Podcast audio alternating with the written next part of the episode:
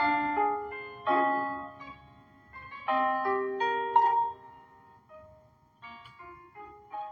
史とは過去を振り返って今に生かしより良い明日を築く学です。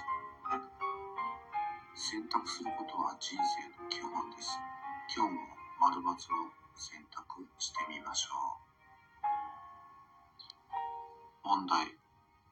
次の説明文は正しいか間違っているか丸か×で答えなさい。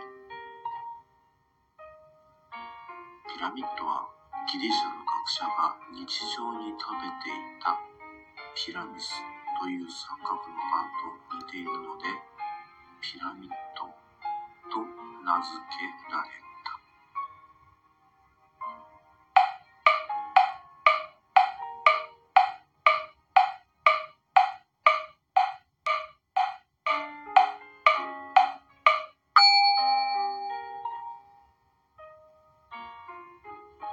答えは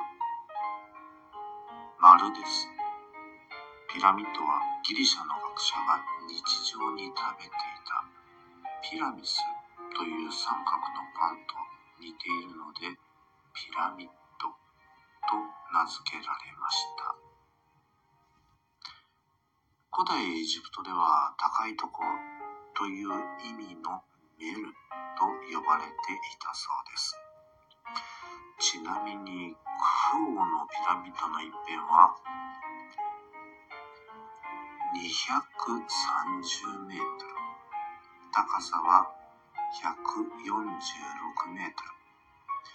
平均2.5トンの石を230万個利用しているということです。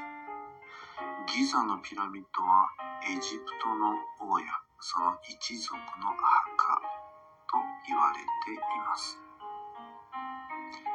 今日はこの辺でおしまいにしましょう。それでは次回までごきげんよう。